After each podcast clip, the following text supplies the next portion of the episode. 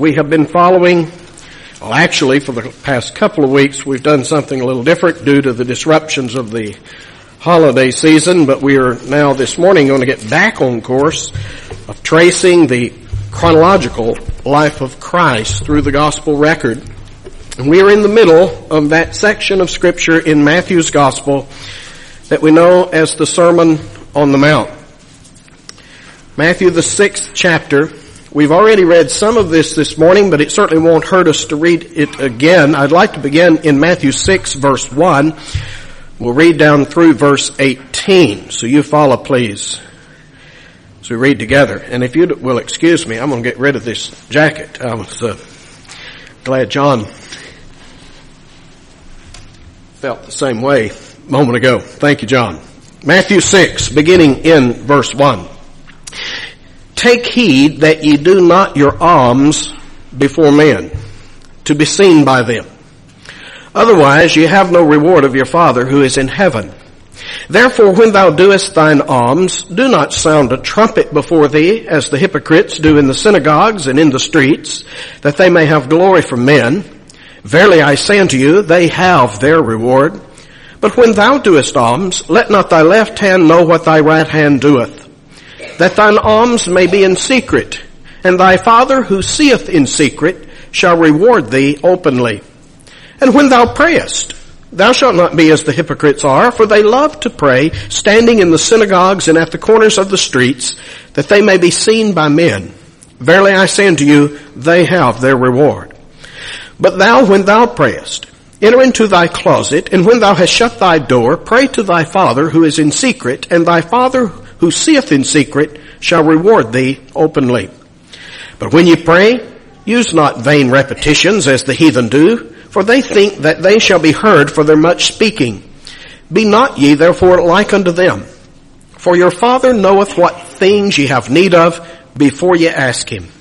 After this manner therefore pray ye, Our Father who art in heaven, hallowed be thy name. Thy kingdom come, thy will be done in earth as it is in heaven. Give us this day our daily bread, and forgive us our debts as we forgive our debtors. And lead us not into temptation, but deliver us from evil. For thine is the kingdom, and the power, and the glory forever. Amen.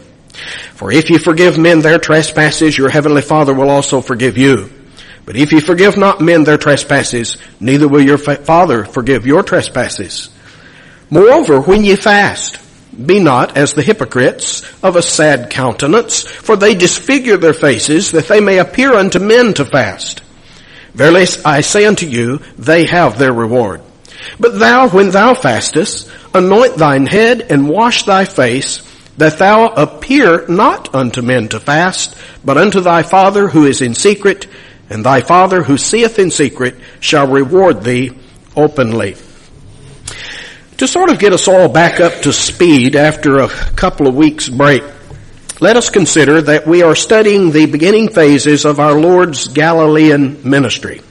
You will notice back in Matthew chapter 4, in verse 23, that we read that Jesus went about all Galilee, teaching in their synagogues and preaching the gospel of the kingdom. And in addition to that, you'll see that he heals diseases and so forth. But especially and primarily his Galilean ministry comprised of preaching specifically this thing that is called the gospel, that is good news of the kingdom.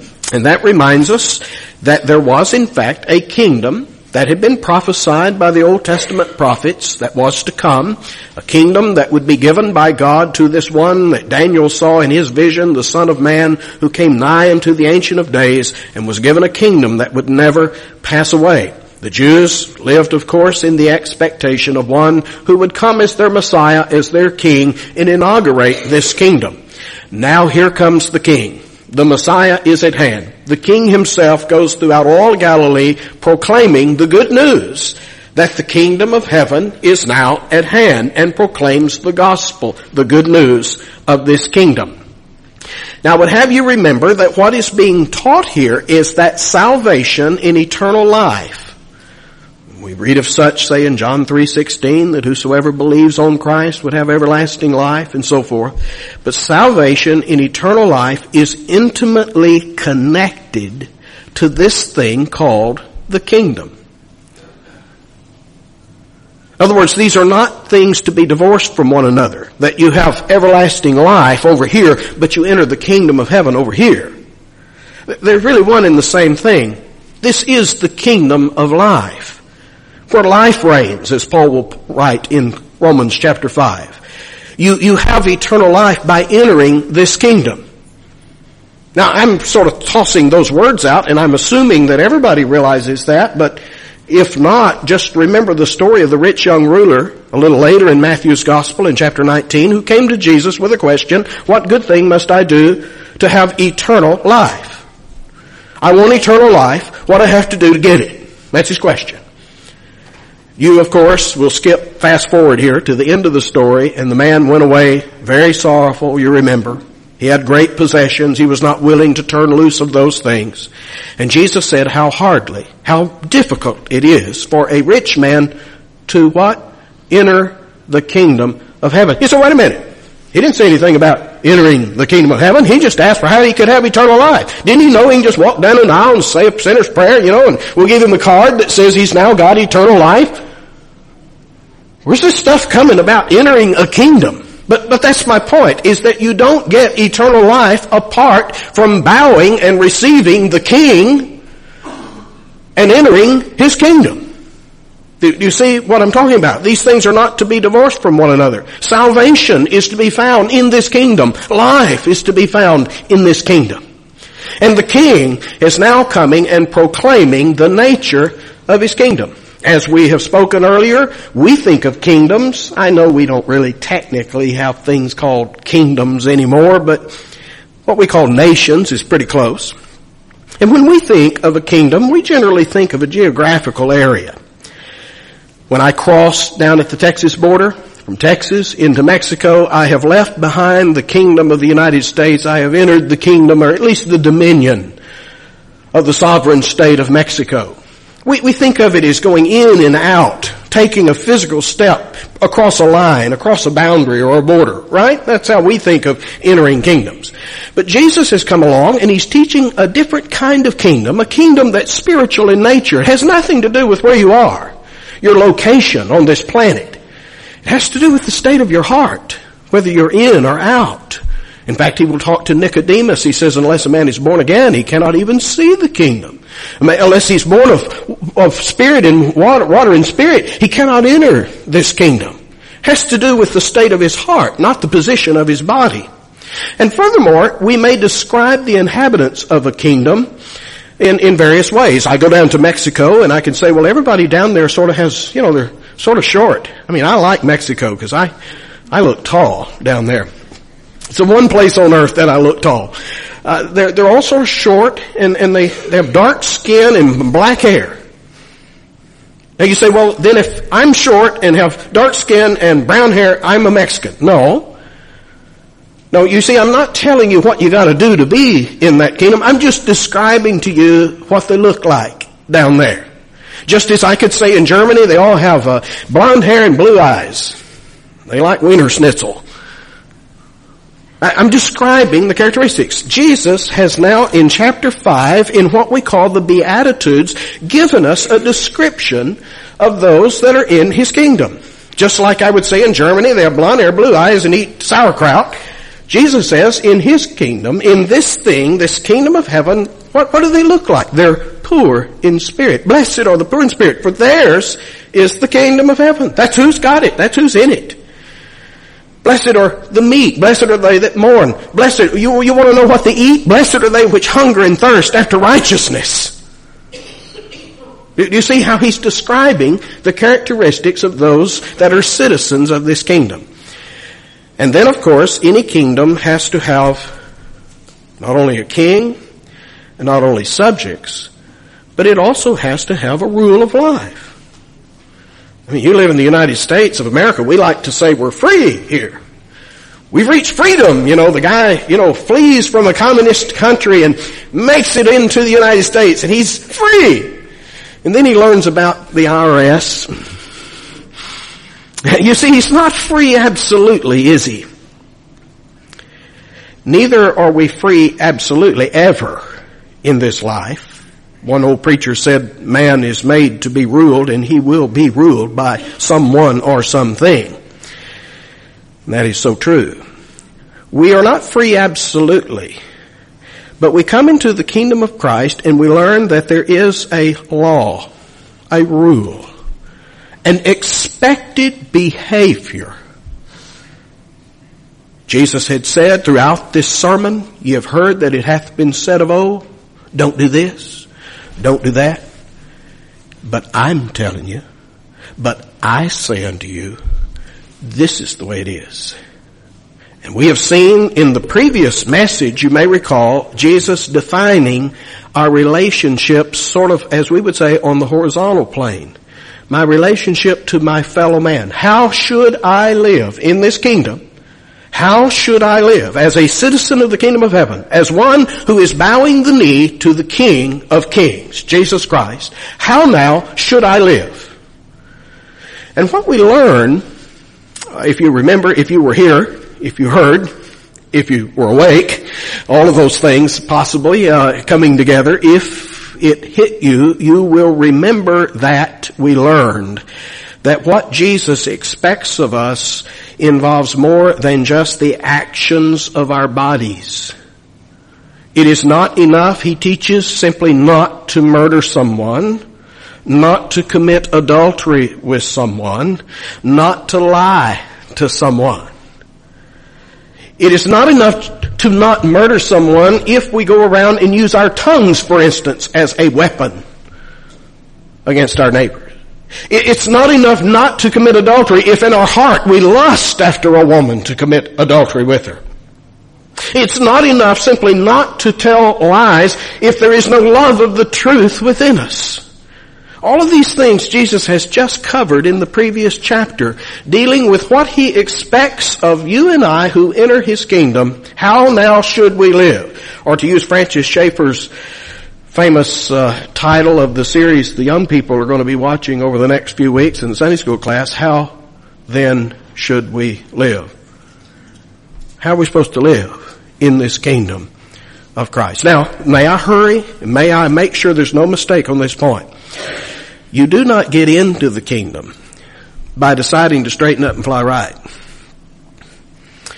You don't get into the kingdom by being meek and mourning over your sin and so forth. Those are descriptions. Those are characteristics. They are not how you get in. You get in by grace and mercy. You get in by laying hold of the grace and life that is in Jesus Christ, what He bought for us at the cross. It is His work at Calvary that lays the foundation, inaugurates this kingdom, if you will. And we get in it purely by mercy, by grace. But once in it, how then should we live? Well, we've studied the horizontal relationships. This morning, you'll notice as we read our text, we deal now with what we would call the vertical direction here. That being in this kingdom not only involves how I behave to my fellow man this way, it also involves activity and conduct in the vertical direction. My life to God did you notice that? Especially three particular areas. Giving, praying, and fasting. Religious stuff. You say, well, I don't like religious stuff. In fact, I, I know preachers who contend that Christianity is not a religion. They say it's not a religion. It's, it's really it involves a person. The person, the work of Christ. Well, I know that. Yes, that's true. But you get down to the definition of religion and Christianity certainly fits. Christianity involves not only our life towards Christ in faith, our life towards our fellow man in love, but it also involves our life towards God. In fact, for the first time, it involves our life towards God. There was a time when we were dead to God and God was dead to us. We gave no thought to such things as giving, I mean, we passed the offering plate a moment ago and Some of you can remember of time you would have thought, my lands, why are people putting money, giving good money, putting it in that plate? What are they doing? Are they nuts? Why would anyone want to spend time praying? Fasting? Give me a break. I mean, my life was consumed with serving my flesh and the appetites of my flesh. Why would I want to deny an appetite of my flesh? I'm trying to figure out how to gratify the appetites of my flesh. You understand there was a time in your life when you were absolutely cut off from such things as what Jesus is describing here. But life towards God certainly involves these, what we call religious activities. I can prove that to you in our text by pointing out that Jesus presumes that those in his kingdom are going to be involved in these kinds of activities. Did you notice that Jesus, in talking of these three areas, giving alms, praying, and fasting, does not introduce them by saying, now, should you pray, if you decide that you want to fast, if the possibility arises that you want to get, he doesn't put it that way. He says, when you, when you give alms, when you pray, when you fast. He just assumes that's what you and I are going to be involved in. That's the kinds of activity, that's what the people do who are now alive towards God. There is a behavior that we would expect of a man that is alive towards God. There's behavior that we expect of you. If you're alive, I expect you every now and then to take a breath. I expect you every now and then to eat a meal. Right?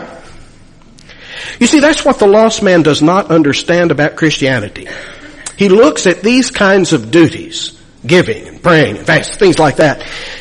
You know, religious stuff, going to church. But we can add a lot of things to our list here. Studying the Bible. On and on we go. And, and the lost man looks at these things and of course, they're absolutely distasteful to him. He has no use for them. I, I have seen people sit under, uh, and, and it may be because it's my preaching, you understand, but I have seen people come in and sit under my preaching that uh, you would think they're being tortured. There must be some kind of cruel Chinese water torture. I mean, sit and squirm and, and look at their clock and wonder when is this fool going to get through so we can get out of here. I mean, it, it's the, the, these activities, praying and giving and fasting and coming to church and being with God's people and studying the Word are, are about as useless to a lost man as a whistle on a plow. He has no use for it. Utterly distasteful, and he just assumes it is for you and me too. So he assumes that you and I, when we come to church, when we pray, when we give, that we're doing it because we're hypocrites. He assumes that we enjoy it about as much as he enjoys it, which is none. And so why are we doing it? We are doing it to be seen of men. We're putting on an act, or the original meaning of the word hypocrite in Greek was, it was a word that was used to describe what we call an actor. One who's playing a part, playing a role. He assumes that's what you and I are doing this morning. We're here trying to pretend we're good people. We're just like everybody else, but we're, pretending. We're going through the religious, you know, whatever another, doing our religious gymnastics, trying to impress each other with how good we are. We have no love for the activity itself. We're just here doing our thing, paying our penance, as it were, because this is what is expected of good people. He does not understand that prayer to the Christian is as vital as breathing. He does not understand that studying the Word of God to the Christian is, is vital, more vital than eating. It's his bread. He doesn't understand that this is where we commune with God, that we enjoy the presence of God and bask in the glory of God. You see what I'm saying? I, you could say, well, this is just nothing but a works religion. Well, that's like saying, well, you know, I had a hard night last night. Man, I had to work hard at breathing all night long. You know, just tuckered out today, just plumb wore out. I was staying up all night long trying to breathe. No, breathing is the natural duty, the natural activity of a person who's physically alive. And things like giving, praying, fasting, which involves denying the flesh in all of the areas of life. Things like that is just the natural activity of one who is alive to God. It's his life. It's his delight. So my first point, and I begin with this because this sometimes is easily overlooked in what Jesus is saying here, is Jesus is not saying now that you and I should not pray, should not give, should not fast, should not be involved in religious activities. He is assuming that you and I will be because he says when you, when you, when you. But the thrust of our passage is, of course, to forbid hypocrisy in these activities. That is, Jesus three times speaks of doing these things to be seen of men. The man blowing the trumpet to make sure you know that he's giving his hard-earned money. The man standing on the corner so you'll be sure and see that he's praying. The man who is disfiguring his face so you'll know he's fasting. I remember Jay Wimberly, our buddy down in Florida, pastored a church down in Winter Haven a few years ago and he was saying that there was a man in his church that hurt his back. And uh, anyway, couldn't work and so forth. They gave him one of these back braces to wear. You normally, of course, wear them under your clothing, but this guy came to church with this back brace over his suit. And Jay asked him, why in the world are you wearing that back brace out here? Well, if I didn't, who would know that I was hurting? You know, that's the point. I want to make sure if I'm hurting, everybody knows it. And so it is with the hypocrite. He's fasting, he's hungry, he's hurting, he wants to make sure you know it. Now, Jesus quickly points out that there is a reward for these people. Oh, don't think that they don't do it for what they get out of it. They're doing it for something. There's a reward that they're obtaining. And what is it? When men turn and say, oh my, look at that holy man. Look at that holy man. Look at that righteous fellow over there. That's their reward. That's their entire reward. That's all the reward they're ever going to get. So never be envious of the hypocrite. I mean, whatever, don't be envious of the attention he's getting because that's the only reward he'll ever get for all his trouble. That's what he's in it for, for what he can get out of it. You see, this is simply a matter of using religion, in some cases using true religion, to serve the appetites of his flesh to puff him up, to appear righteous in the eyes of men. Never envy such a man. He's getting his reward. He's getting it now. There are many who in the guise of worshiping God do so out of selfish motivation. They are described in the words of our Lord as wolves in sheep's clothing. Now why would a wolf put on sheep's clothing. Just one little observation. Generally, wolves don't put on sheep's clothing when they're with the wolves. That's probably self-defeating. You put on sheep's clothing when you're in with the sheep. That is, you want to look like one of them. The sheep's clothing is of course the exterior. It feels like wool. It looks like wool. It looks like the real thing, but underneath there's not the heart of a sheep. There's the heart, the nature of a ravenous wolf. Now one way to tell wolves in sheep's clothing and real sheep apart, in case you're wondering. Uh, you know, sometimes you can't tell in the dark a wolf's in sheep's clothing feels about like a sheep. But if you really want to tell a wolf in sheep's clothing apart from a true sheep, one way you can do it is watch what they eat. Sheep eat sheep food. Wolves eat sheep. They devour. They don't love the sheep. Oh, they love the sheep in one sense. They love to eat the sheep. They love to attack and to devour the sheep. Sheep eat sheep food. That is, our nature comes out again by the things we feed on, by the activity of life. Jim Gables points out that the Beatitudes, these descriptions of those who are in the kingdom of Christ, that these are the things that Satan finds it impossible to counterfeit. Satan can counterfeit, as we see from our text, giving. Do you realize the devil may have his people give? His people can counterfeit praying. His people can counterfeit things like fasting.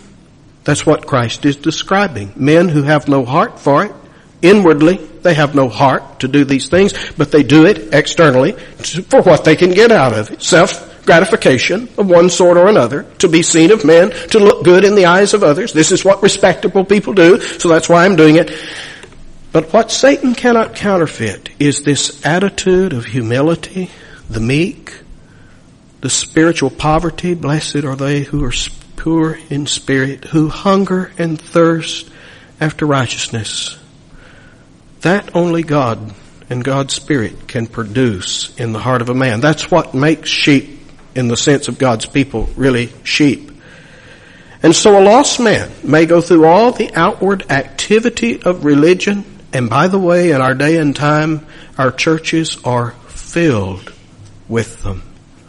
Filled with them. Of people who go through the outward motions of religion. Or they do all of these things because it's what's expected of good people. If I'm going to be well thought of in my community, if I'm going to be perceived as a good person, this is what good people do. And they go through all the motions of religion, but they have no heart. This is not the natural thing. It's like a wolf in sheep's clothing. It's the most unnatural thing for them to do, and they can't wait when they get away from here and toss aside the sheep's clothing and go running with the wolves. So the thrust of the Lord's teaching here is to utterly forbid hypocrisy. Now, He is not forbidding public worship.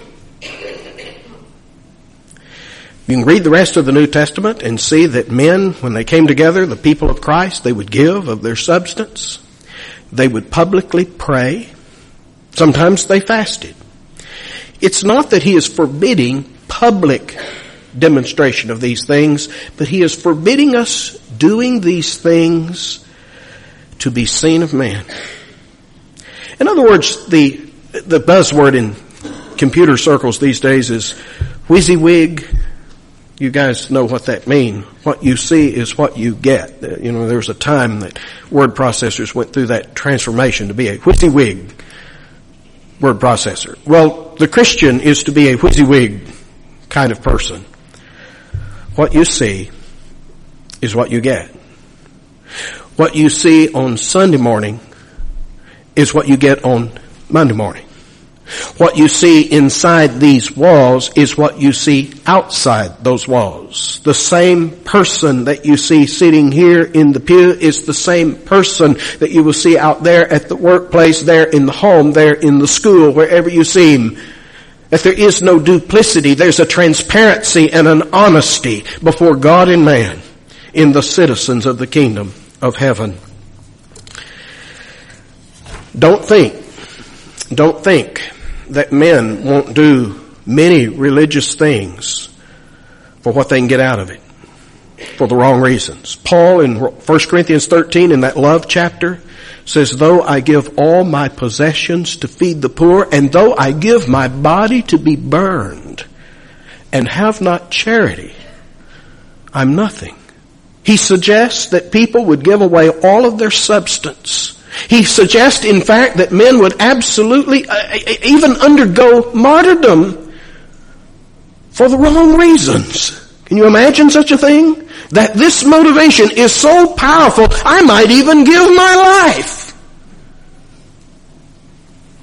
presumably for the sake of Christ and all the while be doing it so I would be well thought of. Now you say, how absurd, Brother Mark, surely you can't be serious. May I take you back to a time in the days of the persecutions of Christians by the Romans? There is in existence a letter where one of the Roman provincial governors is describing his actions to Caesar and he's saying that he killed these Christians and killed it to such an inordinate extreme that men actually were willing to come and to be put to death so that they could be remembered as a martyr, have a holiday in the Roman Catholic Church named after them. Can you imagine such a thing? But that is how powerful this motivation is to be thought well of, to be held in high esteem by our fellow man. I'm grateful in one little sense that you know, there, there are benefits that come to us because we are small, obscure. Uh, we're not, I don't know if you've checked the mirror this morning, but we're not the beautiful people. we're, we're not the movers and shakers, are we? No, I doubt seriously people to see us on the street and says, "My, my, he goes to that church over there. Man, that's a wonderful place. That's man, that's just full of wonderful." That's probably not our reputation. Uh, I hope that our reputation is is that we are a hospital for hypocrites, an asylum for sinners. That, on the one hand, we come because this is what we are, but we come to be delivered. Well, I won't, I'll dwell on that in a minute. Let me just point out, did you see in all of this how humility is being enjoined? I, I was talking to Alan just a week or so ago, and we got we got on this topic. I don't even remember how, Alan, but uh, we were talking about the Lord's Prayer, and it's interesting as our Lord teaches us how to pray. And of course, in this whole thing, the Sermon on the Mount is sort of the atmosphere of it is humility. It's the poor in spirit who are there. It's the meek who inherit the earth. He even teaches us how to think of ourselves as he teaches us how to pray. Do you notice the sentences of the Lord's Prayer? And ask yourself as you think of these sentences, who would pray these things? Our Father, who art in heaven. Now, who calls God their Father? Well, that's easy. It's his children. A child speaks of God as a father. Okay? Do you realize that that is the highest position that any creature in this universe can have? The calling of a child of God. Do you realize that the angels, under which of the angels said he at any time, thou art my son? I know there's a sense the angels are his sons by creation, but not in the sense that we are by adoption. You, you understand that that is about his, that's, that's it. That's, that's you say, what is the greatest thing that a creature could be called? A son of God. Not in the son of God sense that Jesus was his son, but in the adoptive sense that we hold that position. Then he goes on. Our Father who art in heaven, hallowed be thy name. Now who wants God's name to be hallowed? Well, that's the petition of a worshiper, isn't it? someone who would worship God. The angels may not be able to call God Father, but they certainly desire His name to be reverenced and hallowed. Our Father who art in heaven, hallowed be thy name. Thy kingdom come. Now, who would pray for God's kingdom to come? Would it not be one who is a citizen of that kingdom? See, we've come from son to worshiper to citizen. Hallowed be thy name. Thy kingdom come.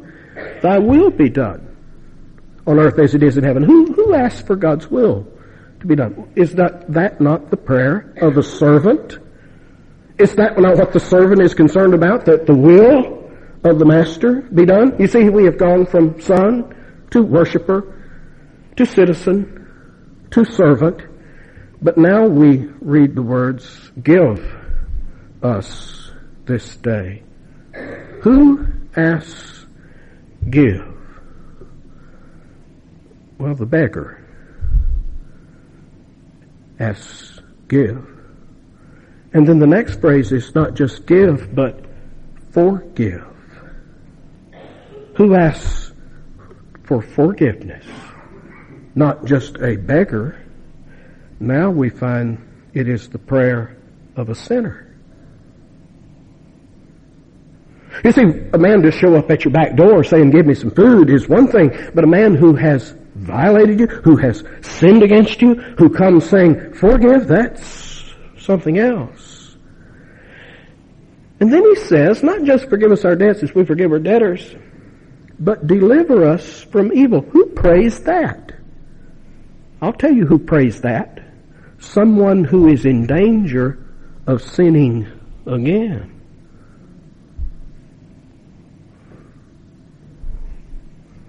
Deliver us. Save me. Do you understand that in the Lord's Prayer, the Lord has brought us from the highest position that we can have, any creature could have in this universe, brought us down to the very lowest.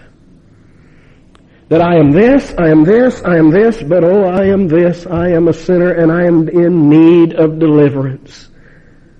Because I am nothing. Thine is the power and the glory.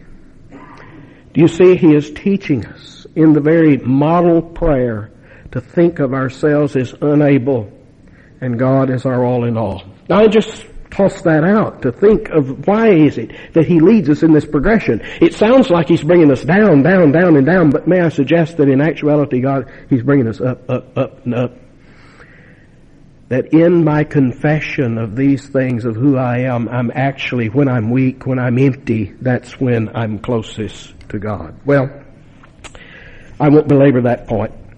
May I point out that in the whole passage here, Jesus is concerned that our worship be compatible with the nature of our God. God is spirit. He is not impressed by the fact that you drug your body out of bed this morning and put your body physically in this building. Now that may impress me. Hey, I like it when we got, you know, lots of people here pews are covered. Hey, I like that. It's impressive to me that your body's here. But I know from experience, because I've sat out there where you're sitting, I know from experience that I can be out there with a big old smile on my face and my mind a thousand miles away. I am no more attuned to the things of God and into the worship of God than, than a dog. Right? You see, God is not impressed with the fact that you just got your body involved, that your body gave some money, that your body sang some songs. He is spirit and He looks upon your heart.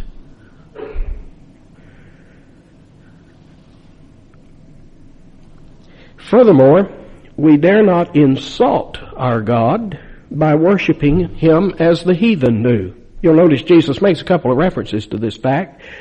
The heathen they, as it were, are in the business of informing their God what's needed. They're his sort of Johnny on the spot. You see, the gods of the heathen weren't too smart, weren't too powerful, and weren't very good. So the heathen had to devote a lot of his time in prayer, number one, informing his not so smart God what the real situation was, what the real needs are on the spot. And secondly, he wasn't too good, their God, so they had to spend a lot of time manipulating their God bribing their God. That's a lot of the heathen worship worked like that. You remember the uh, Elijah and the prophets of Baal, that encounter on Mount Carmel? And the prophets of Baal trying to get the attention of their God. And oh, Elijah sort of, I can envision him with a weed in his mouth sitting under the shade tree, egging them on. You know, hey, better yell a little louder. I believe, you know, he's probably asleep. You better wake him up. Oh, I know what it is. He's on a journey. But you remember what happened in the afternoon? Those prophets of Baal jumped up and down, leaping up and down on their altar and cutting themselves with knives and lancets. Now why would they do that? Because you see their God is not a very good God. And trying to manipulate him, trying to bribe him. Jesus is warning us to ever think of God in that light. We're not his Johnny on the spot, informing him of things he does not, does not know. In fact, he says before you even ask, he knows what you have need of. The reason we ask God is not because he doesn't know. Neither are we ever to think that our God must be manipulated, that he's not a good God, that he's not willing. Number one, that he's not able to give these things, or number two, that he's not willing. We are to come, as it were, in faith, believing that our God is good and He is able and He is kind. He's merciful and He's gracious. We come asking because our God delights in the prayers of His people. Now, I don't want to chase a rabbit here, but I've told you many times that prayer, as simple a thing as it is, is one of the most difficult things to define. And to, to define how it works. I don't know. Does prayer change things? That's what we read on the bumper stickers. Does prayer change God? Does prayer change you? I, I, don't know how it works. I wished I did. I have spent a lifetime, as it were, studying this mystery of God's sovereignty and man's responsibility. Why is it that we have to pray if God has already predestined what He's going to do, if His will is fixed? Why is it that He, I, I don't know. I don't have the answer. All I know is this, that when I'm in a plane and the engines have failed and I'm heading to the ground, nobody has to stand over me and tell me all to pray. I do it by reflex, knee-jerk reaction. And the most hardened atheists, put him on that airliner, plunging to the ground, and he's going to be crying out to God instinctively. Instinctively, he knows there's a God. And it is as natural as breathing. And oh, I see the encouragement in God's Word for me to come and to bare my heart, lay it open before my God, and to ask Him that He loves for me to ask Him to do what He's already decided to do. That's the mystery. And the very fact that I have a burden on my heart to ask is a good indication that this may well be what He intends to do. Where did the burden come from? Why is my heart heavy about this particular matter? It may well be that God has laid the burden on my heart that I ask for the very thing that He delights to give. Oh, it's a mystery. All I know is prayer is God cutting you and me in on the action. He wants me to ask for what He wants to give me. May that be an encouragement to you. Oh, I've got to quit. So much to say. Two things. I'll quit. Two things, I promise. I promise on Barry's life that I'll quit after two things. the, uh, the point that Jesus makes, they have their reward. And he contrasts that, the reward of the hypocrite that is now, right now. He contrasts that with your and my reward. Your father shall reward you openly. Future. They, they have theirs now. We get ours later. Oh, never forget that. I remember that old story about an old missionary that had spent his life serving Christ in a faraway land. Old, coming home from the mission field, back home to die. He's on an airliner with one of these up and coming young rock stars. And he got to the airport and there was a huge crowd of people gathered waiting on this young rock star to get off the plane. And they made everybody else sit while they let this guy off. And of course the crowds were yelling and screaming all the acclaim. And by the time this old missionary finally got off the plane, everybody had gone. He's all by himself coming down the steps. And he said, you know, Lord, this just doesn't seem right. Here's this young man, not even dry behind the ears.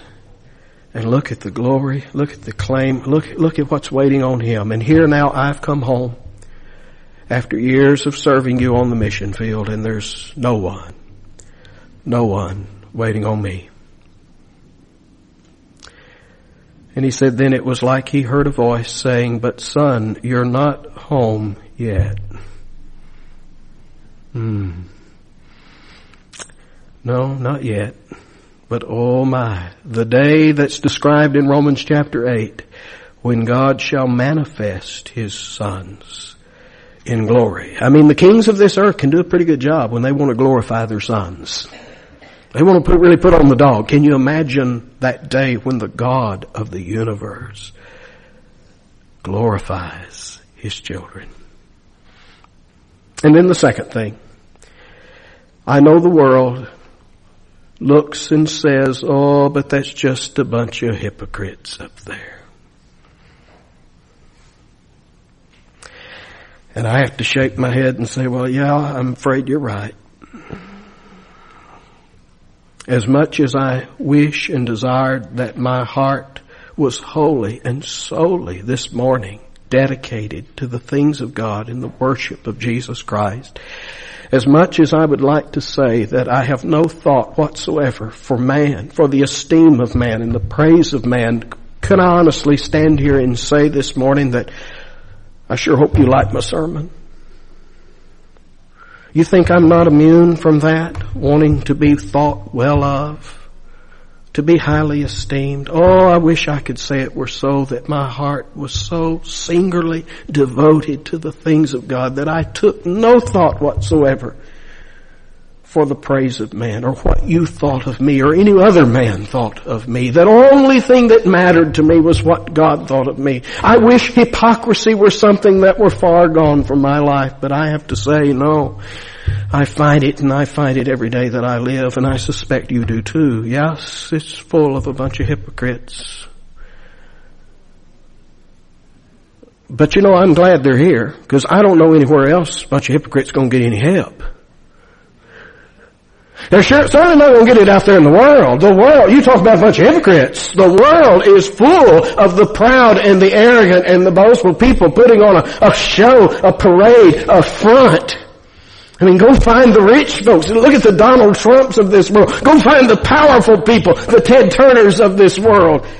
Go, go find the, the artists, the athletes strutting in the end zone. The athlete or the, the musician strutting on stage. Look at me. Ain't I something? You want to see hypocrisy? That's where you see it. The world is full of it. At least, my friend, here, we bow the knee and we study the words of one who taught us not to do these things to be seen of man. We have a Savior who is about as, who is as far from hypocrisy as one can get and we follow in his steps and we're imperfect copies, you understand, but we're striving to be like the Master. He who took no thought of what man thought of him. Yes, we're just a hospital for hypocrites. So like a doctor saying, I hate to go to the hospital, it's full of sick people. What do you think a hospital's for? If you don't like sick people, what are you doing in medicine? And so it was that our Savior says, I didn't come. He who was the great physician said, I didn't come to heal the whole. I came to heal the sick. I came not to call the righteous, but sinners to repentance. I come to you in the name of Jesus Christ, calling upon you to cast off hypocrisy. I who speak to myself as well as to you. My friend, maybe we be real May we be genuine. May we not be fake and phony. The world is full of the fake and phony. May we be real and genuine. May it be forbidden in the church of Jesus Christ that we pretend that we strut, that we boast in our arrogance of who we are and what we are. May we lose ourselves in boasting of who our Savior is. Not of what we've done and accomplished, but what He did and what He accomplished. May we be lost in His glory rather than in our own. May God help us. Let's pray. Father, may you speak to our hearts this day. Deliver us, deliver us from the evil of hypocrisy. Oh, Father, there are so many corners, nooks and crannies in our lives, dark closets where we see these things still rearing their ugly head.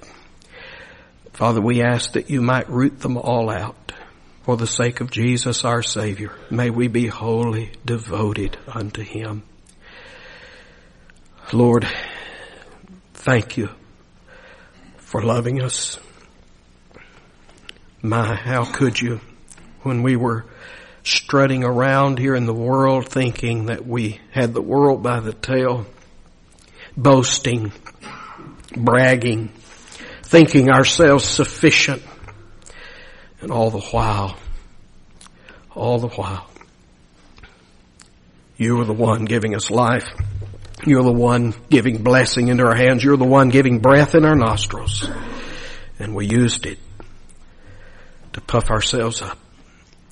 Thank you, Father, that you did not give us what we deserved, what we had earned. Thank you that you did not do to us what we would have done were the circumstances reversed.